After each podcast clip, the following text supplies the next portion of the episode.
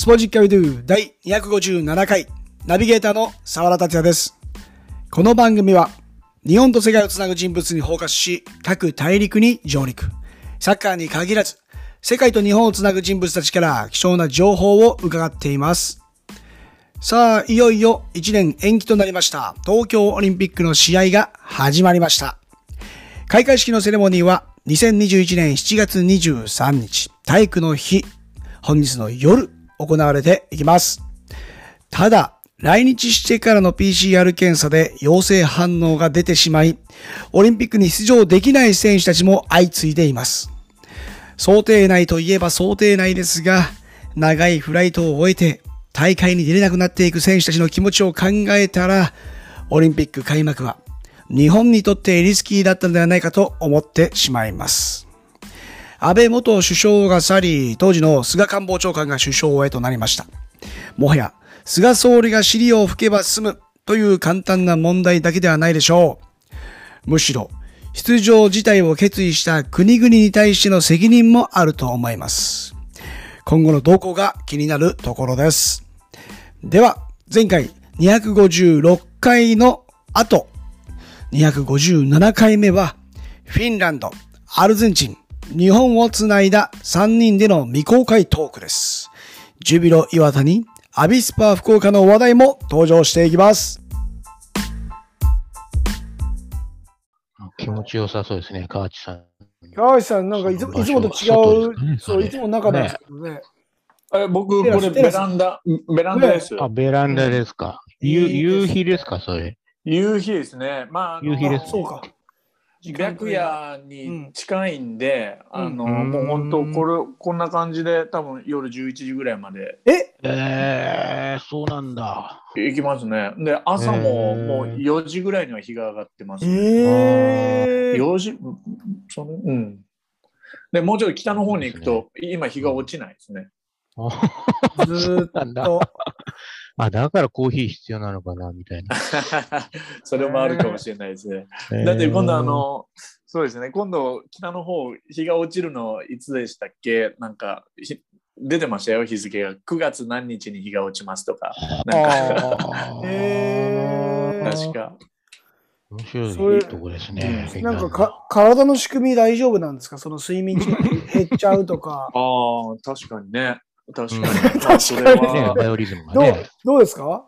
実際体験してみて、住んでみて。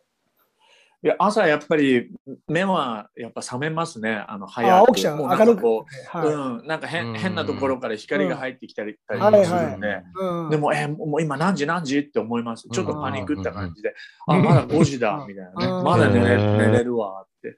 そういうのはありますけど。で、まあ夜も遅くまで太陽上がってるし、天気がいいっていうか、日が出てるんで、あのーうん。やっぱこう、今のうち、逆に冬が真っ暗なんで、今のうちになんかいろいろ、子供もそうですけど遊びたいなっていうのもあってあの、うん。夜遅くまでみんな外でうん。なんかこう公園で遊んだりサッカーしたりっていうのは見られますけどもう大人も結構遅くまでテラスであの、飲んだりとか、は今はまあ規制がちょっとあったりするんでいうん。なかなかあの例年ほどみんな外で飲んだりとかは多分あんましてないと思うんですけど、うん。うんうんそそれでもやっぱりこれだけ天気がいいとうん。やっぱもう陽気に誘われてみんなもうん。う出てますね。そうでしょうね。うん、なんか響き？あの番組の、えーはい。こう聴取率、まあ、聞いてる人たちの需要とかを、はい。話した時にフィンランドの家具とかっていう番組タイトルなだけでやっぱ聞く人が多いとか、フィンランドのとか、これがまあ僕がやってるのは、うん。アルゼンチンとマラドーナとかになると、うん。やっぱりこう、ああ、落ちちゃいますよね。そうそう、県外。ちょっと興味そこないですって県外、いうふうに。県外でこれうんでメキシコとカルテルとかいうようなの。うん。ますます。ますますちょっと危険な感じなんですけど、やっぱフィンランドでも澤田さん、この、そうですねやっこのポッドキャストを聞いてる方々は、やっぱりこう、その澤田さんがこう興味を持ってるようなことはい。に興味を持ってるような人が あ、多分今は、今はそうですね。多分もう、同じような、ちょっと変な変わったマニアな人たちが、多分集まって、なんか今日も、みたいな。もう多分右下さんとか、もう川内さんもそうですけど、特に右下さんはもう最近もずーっと出てますんで、あはい今日、今日も右下さん、いいですね、みたいな。コメントとか来るんですよ。そう右下さんと繋いでくださいとか、ゆゆうたさんと右下さんと南米の話してくださいとか、そういうちょっとな、なんかたわいもないんですけどね。えでも、それだけでいろんな国の情報を知れるっていうのは僕はすごいラッキーだなとは思って。だってまあそれもあれですよやっぱり澤田さんがそのは楽しそうにやっぱり話を 聞いたり聞き。出したり。してて澤田さんファンうんでもありますよね。もちろん右下さんサポーターかもしれないですけど でも僕はあれですよ。はフィンランドから澤田さんを一番フォローしてるっていう自負はありますね。ああ、もう本当に、あの、ついてます。フィンランドの国のところのマークの、その、聞いてる人がはい。出てるんで、あ、これ川内さんだなっていうのはあそうなんですね。感じてますけど、あそうですそ、それこそ、母島の、もう僕は母島の菅さん、はい。母島はい。どうぞ。の菅さんいるじゃないですか。菅さんから一人紹介されて、僕今、あの、コパアメリカとかあったんで、繋いでない人がいるんですけど、あの、山梨県で、縄文時代の生活してる人がいるらしいんですよね。え だから、縄文時代の家に再現、再現させて、そこで、まあ、自給自足というかね、あの、生活してる人と、まあ、つながって、で、僕はまた別の、この出演者で、シーカヤックで、あの、日本列島を一周した人がいるんですけど、その方からもその話を聞いてて、あ、それ多分同じ人ですね、みたいな感ーじで、うん。あの人の話面白いですよって言って、僕もそれでいろいろとちょっとインタビュー記事とか読んだんですけど、本当にそんな人いるみたいなんで、こでもこここに、このね、例えば輪の中に縄文時代の雰囲気、雰囲気の人が現れてきて、会話が、ね、マラドーナどうですかねみたいな。ねえ。うん。その方は、ズームは使えるんですかね？大丈夫ですか、ねいやー、だから、どこまでが縄ネット回線あるのかな？あとは、縄文のその家は住みにくいっていうことも一回自分で体験してるんですよ。ああ。だから今は縄文を再現した住みやすい家に住んでます。うん。で自分でも今、今風にアレンジしてるみたいで、まあ、このあたりも、まあ、インタビューだけじゃなくて、本当に、あの、お話をね、しっかりと伺ってみたいなという方もいるんですけど、なんかい集まってきますよね。本当にちょっと変わった。なんかね、あ、ね、あの、狙って変わってるっていうよりかは、多分その方自然と変わってると思うんですよね。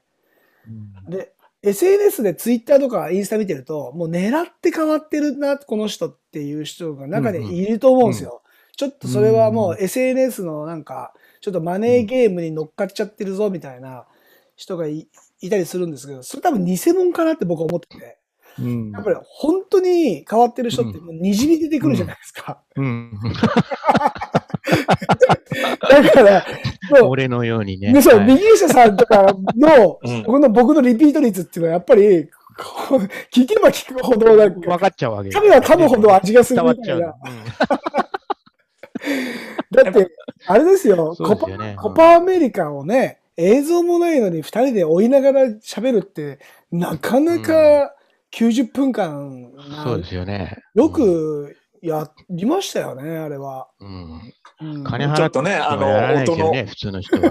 うんそう音の時差がね、うそうなんですよ。うん時差がね、あって、試合をこう終えなくて、それを準決勝で、ゆうたさんから聞いて、PK がまさかのね、PK 合戦、うんコロンビアとの PK、先にもうゴール入ってるのを、ゆう よしよしとか言って、実況しないといけない。あれ面白かったですよ。面白かったですか？あ、そうですか。入りましたみたいな。あ、止めた止めた止めたとか言って、なんか一緒に、こっち映像来ましたみたいな。そうそうそうそうそう。一緒にやってるつもりなのに、もう完全に後で教えてもらった、なんか、アルゼンチンファンみたいな感じで、そんなこともあってね。はあまあ、今回も僕、僕の声、ちょっと入りが遅いです。あ、最初はいいんですよ。最初はいいんですけど、多分、はい真ん中ぐらいの時間から多分重くなってくるんですよね。ネットのあれが。ああ。多分、あネギそうなんですねさんも聞いたときに、そうですね。時々切れたり、はい、しますね。でも、かろうじて映像はフリーズしてたりするんですけど、声うんは声はね、生きてたんはいで、届いてますね。はい。なので、そのままやりましたけど、はい。あ、そうなんですか。でも、川内さんは、はい。あれじゃないですか、まあ、一応、あの、画家の、その先生として、生徒とこうね、はいまあ、コロナの去年よりも、今の方がまだあれですか？あの、会えたりしてます？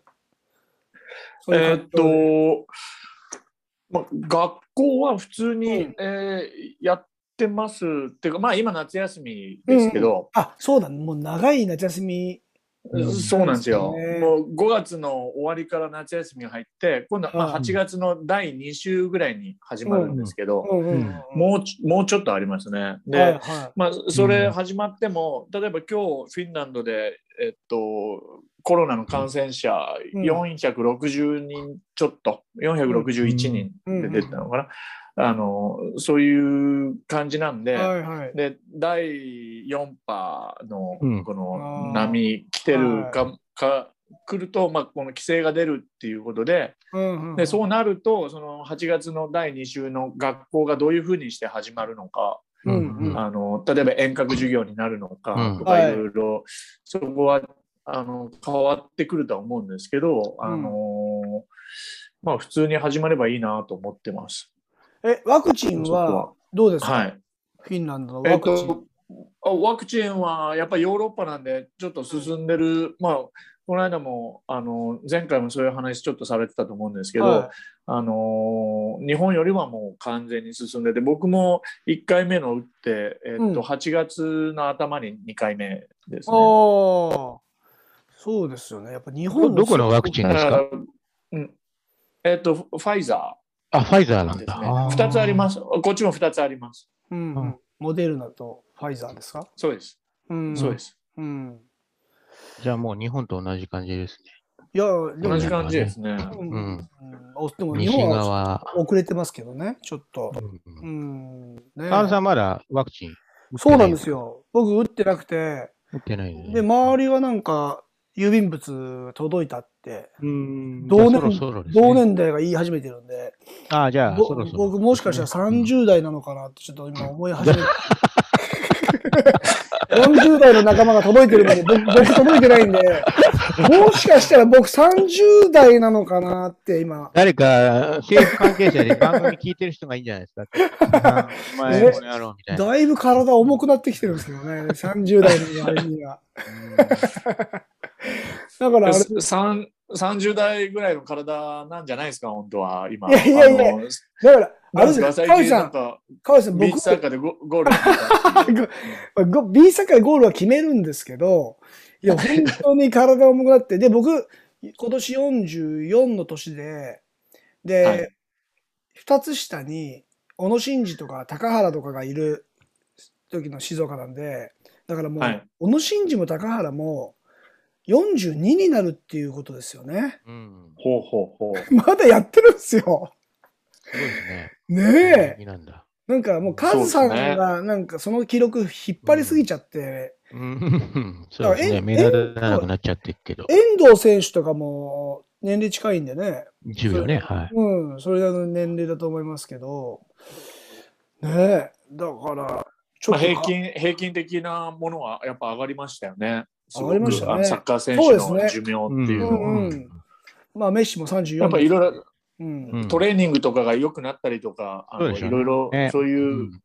プレーだけのことじゃなくて、それ以外のそうですね。ピッチ外のこととかのうん。意識とか、あの教育っていうものっていうか、うん。そういうのも上がったんじゃないですかね。やっぱ。うん。長く楽しめるからいいことですね。はい僕ら。そうですね。川内さんもサッカーやってましたからね。東海第五で。ちょっと名門ですから。そうですね。うん今と、今、東海大福岡ですけどね。東海大福岡も。うんでもまあ、サッカーはね、引退しないですよ。もうずっとみんなあ、そうだ。フィンランドでやってますもんね。あ、すごいですね。や、あやってます、やってます。そうです、そうです、そうです。ね日本人で、フィンランド、えっと、いや、違います。フィンランド人のおじさんのチームなんですけど、ええあの、今回ユーロ出て一勝しただけでもうなんかもうサッカー大国的な感じで、あの、僕に、あの、こういうプレーしろみたいな、僕が 文句言ってきてんだ。ち違うだろうって言ってくるんで、うんちょっと待ってくれと。日ちもう本はベスト16、2回だぞ。98年からワールドカップずっと出てんだぞサッカー教え、そうです教えるんだったらもうこっちの話を聞いてほしい。そうですよね。本当ですよ。いやー、これもう、南米の人の中だと、うんそんなこと絶対一生言えないですけど、でも今、今、川内さんとの会話で、いや、確かに98年からワールドカップ出てんだぞっていうのを、うんそうなんですよわもう我々90年の前半ぐらいになんか世界から言われてたぐらいの話ですもんね。本当ですよ。ねえね。うんドドーハで来店じゃねえぞみたいな。そう。だって、フィンランドなんてユーロ初出場でで出て、うんは出場することが目標で、い。うん。で、い一勝することが次の目標で、まあ一勝しました。うんで、今度の目標はグループ突破が目標じゃないですか。はい。はい。で、そういう過程を日本はやっぱどんどんどんどんこうクリアしていって、はい。で、まあ、国内リーグも強くしてでうんお客さんも来てでお金がこう動くようになって大きなビジネスになってそれで代表が強くなってっていう流れがあって、フィンランドも同じようにしようとしてるんだと思うんですけど、うん、まだまだこれからうん。なんで、うん。あのーまあ、少しだけでもいいんで僕にリ,、リスペクトをくれ え今度写真をあの撮ってくださいよ。集言いたいです。あのうん。集合写真あ、集合写真ですか。あったら送ってくださいよ。ぜひこう見見たいですよね。チームメイトの顔が。こいつだけには言われたくないなっていう選手がね、こう、やっぱ。ワワールドカップ出てるんですか、フィンランドは。出てないです。出てないです。あ出てない？ですか、うん。じゃあ、ね、え。お隣がね、スウェーデンという、イブラヒモビッチの国ですけど、ね。そうなんですよ。いや、まだ、あのー代表、フィンランド代表の選手もみんな海外であの、うん。やってるような状態なんで、やっぱり国内の、うん。あのーリーグがもう少し強くならないとって感じですけど、まあ、うん田中智選手がいる、この、うん。ヘルシンキは強いんで、で、はい。まあ、実際明日かな、えーっと、えーヘルシンキ対マルメって言ってですね、えーっと、スウェーデンの、うん。それこそイブラヒモビッチがいた、あのチームチームなんですけど、うんそれチャンピオンズリーグの予選が明日あるんですね。うん。だから、そういうところでこう、うん、だからもうユーロ終わったらもうすぐチャンピオンズリーグに切り替わってるんで、こっちはも早い。う、あのーうん、チャンピオンズリーグの予選、予選か。えー前回は、うんうん。えーうん、モンテネグロの去年の1位とあのヘルシンキやって、2試合合計7-1で勝って、はい。で、うん今回は今度はスウェスウェーデンのチームで、相手がこう、あの強豪なんで、まあ、ここでアトム選手、いいプレーすれば、すごいいいアピールになるなと僕は思ってるんですけどそうで、すね。うんうんまあ、フィンランドのリーグ自体がいいいいことになりますよね。だからこう、うん頑張ってほしいな、そうですね。うん僕は願ってます。うんなんか、右下せ先生が今ね、カメラでアルゼンチンのそのユニフォーム着てるから、すごいもうアルゼンチンの人から説教されてるぐらいのなんか、あれですよね。もう川内さんが、はい、はい、すいません、みたいな。アルゼンチンにはもう何も言えないです、みたいな。君、君の国どうなの？みたいな。まあ、アルゼンチンには何も言えないでしょう。そうですよね。だからかこのユニフォームいや86年の時のね、アウェーのユニフォームあしちゃったあら、ちょっと僕も、あ川内さん貫禄出してるなと思って。もうブルチャガですかっていう。これがあれでしょ？神の手の そうですよ。ユニフォームと言ってたやつですよね。いや、でもほ本当に、マラドーナ死んだ後ね、品切れになって、あの焦って買ったんですよ。みんなやっぱ殺到して買ったみたいで。絶対いいですよ。そんなエンブレム、あれですもんね。86年仕様ですもんね。復刻版みもうアたいなルゼン。チンからルルコック撤退しちゃったんでね、あの、ルコックってどこの、ねどこのえ国でしたえフランスの会。社ですけど、うんうんええ結構ね、たくさん撤退したんですよ、あのパンデミアでアルゼンチンから、いろんな国が。ナイキも撤退しちゃったし、だから、なんか、こう、ね、改めてルコックのあるうち買っとかないと。マークとかって、すごいですよね。鶏、すごいですよね。ですようね。ん、それがね、ハトポポね、本当。う憧れのメーカーになっていくっていうのは、本当プレイヤーの存在っていうのは大きいですよね。ねあれ、それはアルゼンチンがもし来てなかったら、ルコックを、他の弱い国が来てたら、ただあんまかっこよくないでしょうね。なんだその鶏っていう、ね。そうですね。どこ、どこなんですかね？他に来てる国ありました？ルコックって。今、ふと思って、アルゼンチン以外だと強いところどこだと思って。フランス、ルコック来てなかったです？あ昔ですねプラティニぐらいの時昔ね。プラティニプラティニの時ですね。時代ねう。ん。なんだかんだでもプラティニってタイトル取ってないですもんね。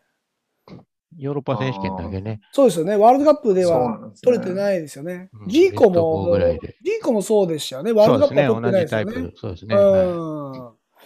そうだそうだそうだ。いや、本まあ、当に。両方取ってる人の方が少ないんじゃないですか。例えばマラドーナ、うん南米選手権取ってないでしょ。ペレも取ってないですよね。取ってないですねあー。はははうんでもやっぱワールドカップの方が、やっぱ格上っていう。感じなんで、うんやっぱ説得力はありますよね。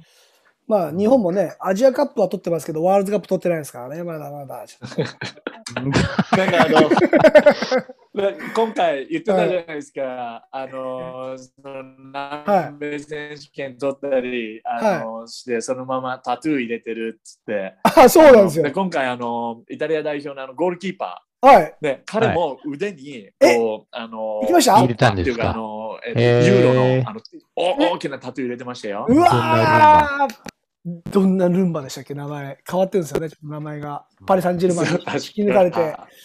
ええー、みんなやっぱ行くんすね。なんなんですかうね。んまあでも、まあ気持ちはわかりますけどね。選手だったらもうそれが生活の一部だから嬉しい。そう何回っていうこもチとですよねャンスあるわけじゃないし。そうですね。うんいや、何回も。だってイタリア52年ぶりでしょ？そうです、そうです。うん、そうそうそう。う、もうんすごいですよね、に2回目。最初で最後になるかもしれないあし。いや、すごいですよ。うんだから、あの、マンチーニ、コーチのマンチーニなんかも喜んで、あの、最後優勝した後のみんなで撮る写真とか、マンチーニが一番真ん中ですからね。うんアルゼンチン、メッシ真ん中で、ねカップ掲げてますけど、はいそうそうそう、なぜかマンチーニが一番真んね。中で張りそう張り切ってるんですよ。マンチーニ右手であのボヌッチかケリーニの顔を見事にこう、かぶっちゃってたんですよね。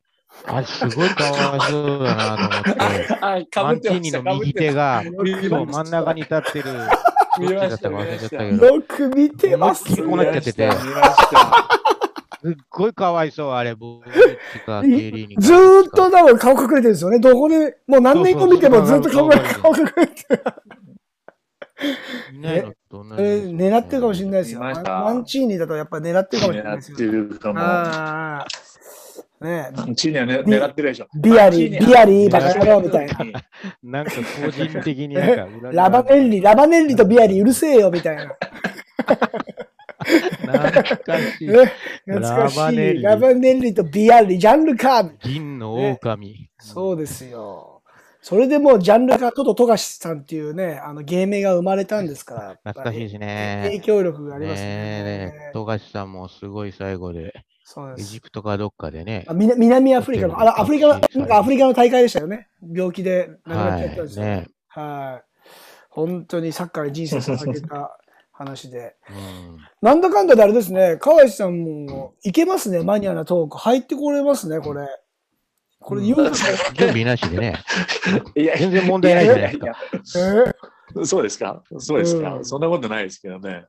まあゆう僕はあの、はいはいうん、なんなんですか？ゆうたえさん、が。あ、ゆうたさんが入ると、ゆうたさんはた貯めて一気にバーって喋るんですよ。うん。だか、ら多分相当ずっとこうやってなんか、あの、パンとか食べながら話して、クロクロワッサンとクロワッサンとママテテを食べながら、突然バーって喋り出すんですよね。で僕3人のトークを聞きながら、うん。俺、ゆうたさん何も言わないなってそうそうそう。思ったら突然バーっと。そうなんですよね超リラックスして 喋ってて、もう、さすがですねね。え。でも、ゆうたくんは、あの、データが厳密でね、僕が、僕はだいたいイメージでしか覚えてないから、うん細かいこと覚えてないけど、そこ全部彼が そうですね。ねそうですね。数字とか、はい、細かいですからね。すぐ調べて、調べてね、あの、タイム、タイムリーに発言しますもんね。ウィキペディアのように。は素晴ら素晴らしいですい。ね。すよ。まあ、ウィキペディアといえばですね、僕は今回のあの、うんこっちのユーロ、ユーロですけど、あのコロナの状況であの、例えばん今回のオリンピック無観客とかいう話をしてたじゃないですか。はいはいはい。でユーロどれぐらい入ったのかなと思ったら、1試合平均で2万1544とかなんですよ。うんでで、それ、まあ言ってみれば、ジュビロのヤマハスタジアム1万5000、はあの165はい人なんで、い。え、それの130%分ぐらい入ってますよね。えすごいですよね。パンパンですよね。まさかの川内さんそれがヤマハスタジアム情報をチェックしてくれてるじゃないですか。準備の日はと 気使ってくれてるんですね。ありがとうございます。すいません。何にも準備しないって言いながら。言いながらもう、でも、ジュビロのね、ヤマハのもう、常設、常設の、こう、なんか、変わったスタジアムの数字まで出してもらって、これはそろそろ、この番組もスポンサーつきますかね。岩田 商工会議所、毎回、うん、ね、そうですね。岩田のしらすとか。いただければ。いや、一方的にね、あの、ジュビロ岩田をね、こう、見守ってるという感じですけど、でも最近負けちゃったんです。山形に負けたんですよねう。んうん。まあでも、間違いなく、あのー開幕投手よりかは良くなってきてますんで、うん。川内さんちなみにやっぱアビスパが好きですか？いや、そんなことないかったですけどね。あおー J リーグが発足したばっかりの時は、なぜかグランパスエイトが好きだったです。あリネカリオフ？リネオフかダとか、浅野うんとか。とですね、うちの高校の高校の先輩で、後藤太郎さんっていう人が、後ちゃい。藤太郎さんってあの背ちっちゃい、そうですね、今、ちょっと辞められたのかな、東海大学のサッカー部の監督やってましたけど、えー、そういう選手がいたんで、うんあなんかこう、僕はグランパスエイトを遠くから応援してましたけどね。えだって J リーグできた当初のアビスパって言ったら、アルゼンチンの選手も何名かいたんですよね。いっぱいいましたよね。ピッコリ、トログリオ。はね。アビスパ、何年から入ってましたっけ？そうああの J リーグ。い。アビ当スパ、初から？そうですね。ウウーゴマラドーナウーゴマラドーナもいましたし、あ、ウゴマラドーナいましたね。はい、いました、いましたし、そこ監で、督もアルゼンチンのね、はい。うん。そうですよね。パチャメ、パチャメですね。ビラルドのすアシごスタントやってたパチャメ。よく出てきますね、名前、そこが。さすがですね。ねえ96年ぐらいじゃないですか、確か J に J に上がったの。だけど、アビスパって上がって落ちて、上はがって落ちてって、い。そうですね。落ちると5年ぐらい上がってこないうん。そういうルーティンになっちゃってて、今年もしかしたらそのジンクスが破られるかな？好調なんですか、今？何位ぐらアいですか？ビスパ、ちょっと見ますね。アビスパ。最近どうですかね？順位の方は、じゃじゃん。現在、11位です。11あ位。と、頑張ってほしいですね。頑張ってますよ。でも全部でね、20チームいますんで、うん真ん中ぐらいですね。はいはいはいはい。悪くないですよ。悪くないですよ。はい。もともとこのアビスパはね、静岡の、あの、藤枝。拠点で、藤枝ブルックスっていうチーム名で、うん。ありましたね。はい、立ち上がったんですけど、確かにね、いまいちこうね、残りきらない J1 っていうのが続いていましたから。欲を言えば、あの、鹿島のブラジルみたいにね、うんうん福岡もアルゼンチンにこそうですねそうですよねずっと行けばよかったのになとか、今、見ると思ったりしてね。アルゼンチンの選手たちいなくなってますからね。うんうんね最近見ないですもんね。96年から J リーグに、99年 J1 っていう風に書いてあります。99年。うん。J リーグ始まったのは90何年でした ?3 年？90そうですね、それ3年ぐらいあ、です。3? はい。いやー、これはすごい。今、情報を、あのー監督、95年の JFL 時代なんですけど、78年の FIFA ワールドカップアルゼンチン代表だったホルヘ・マリオ・オルギンが監督に就任したというぐらいで、ボランチにはトログリオとか当時、うんうんホルヘ、ピッコリ、マラドーナっていうね、先ほど、あとマジョール。これはマジョールのマジョール。知ってます？マジョールとか。全然。あとは、96年から98年のメンバーとかは、ロッシ、カラセード、あとバスケス、センターの監督はパチャメっていう風になってますけど。うん。いや、右下先生、やっぱすごいですね。記憶が。全然。確か津波もねあの時あ、津波さんも入ってますよ。だから三浦康さんとかもいそうましたし。で津波さんってほら、めっちゃアルゼンチン好きだから、うんうんうん。はいはであのままアルゼンチンで行くのかなと思ったら、なんかね、またバラッとメンバー変わったりとか。あビスコンティもね、結果的に来てるんですよね。ビスコンティも入ってますね。マリノスにいたビスコンティですよね。い。うん。あ、うんそうですか。プレーしたんだ。うんうんうん。いや、懐かしい名前がどんどん出てきて、いつもこんな感じで、あれですもんね。たわいもない話から、いろんなところに発展して、で、であと、マニアが大大好きなやつ。そうです。だ聞き直したら、まんざら悪くないっていう、あの、配信になるっていうところがね。俺、聞けますねっていう感じなんですよね。もう、右下先生に関しては、あの、あれようやくちょっと慣れてきたなって、この前コメントしてましたから、本当に自然と自然と番組が作られていくっていうことで、これからちょっと、右下さんのあの、はい声の、なんていうんですかね、このすごく落ち着いたトーンが。聞きやすいんだと思うんですよね。うんだからココメンテーターみたいな、ジャーナリストみたいな感じですよね。あの、すごい、キャラクターがしっかり立ってますよね。あ、そうですか。はそんなこと言われたの初めてだな。い。で そういうあでも、そういう、この柔らかい感じですよね。うんもうなんかい一瞬やる気ないのかなって思うんですけど、やる気はバッチリなんですよね。声失礼、今の。でも、でも、いや、でも、声がね、いいっていうのはコメントで来てましたよ。右下先生の声がへーもう自分で聞いてるだけで、なんだこいつとか思って聞いていますね。やいや、だから文化放送みたいな、文化放送の、放送あの、文化放送で出てくるジャーナリストとかいるじゃないですか。文化放送好きでしたけどね、僕。だからえー本当に文そういうなんかこうね、か？山田太郎じゃないですけど、こう、いろんな情報をね、こう、文化放送、文化放送。好きそうですちょっと。話飛びますけど、あの、川内はいさん、あのフィンランドっはいてトナカイの肉とか食べるんですか？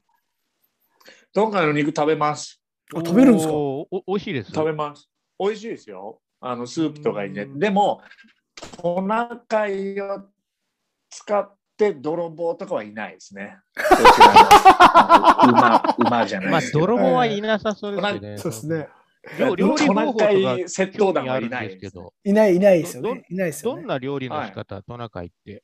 バーベキューとかですか？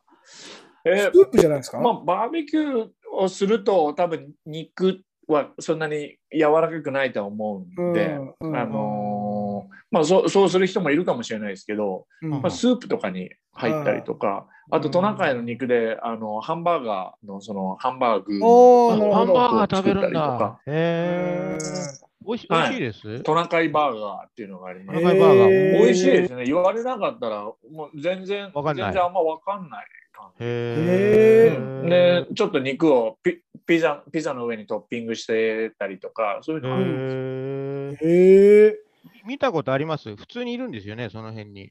え、そうなんですか？ヘルシンまあヘルシンキにはいないですけどね、あのーやっぱ街中なんで、でもちょっと北の方に行けば、はい昔だったら結構南の方までこの自分たちで餌を求めて来てたみたいですけど、うん最近は野生のってことですね。野生のトナカイ。まあ、半野生みたいな感じですかね。あのあー自由には行けるんですけど、あうんのそのエリアが決まってる、ううんん。あので、うん。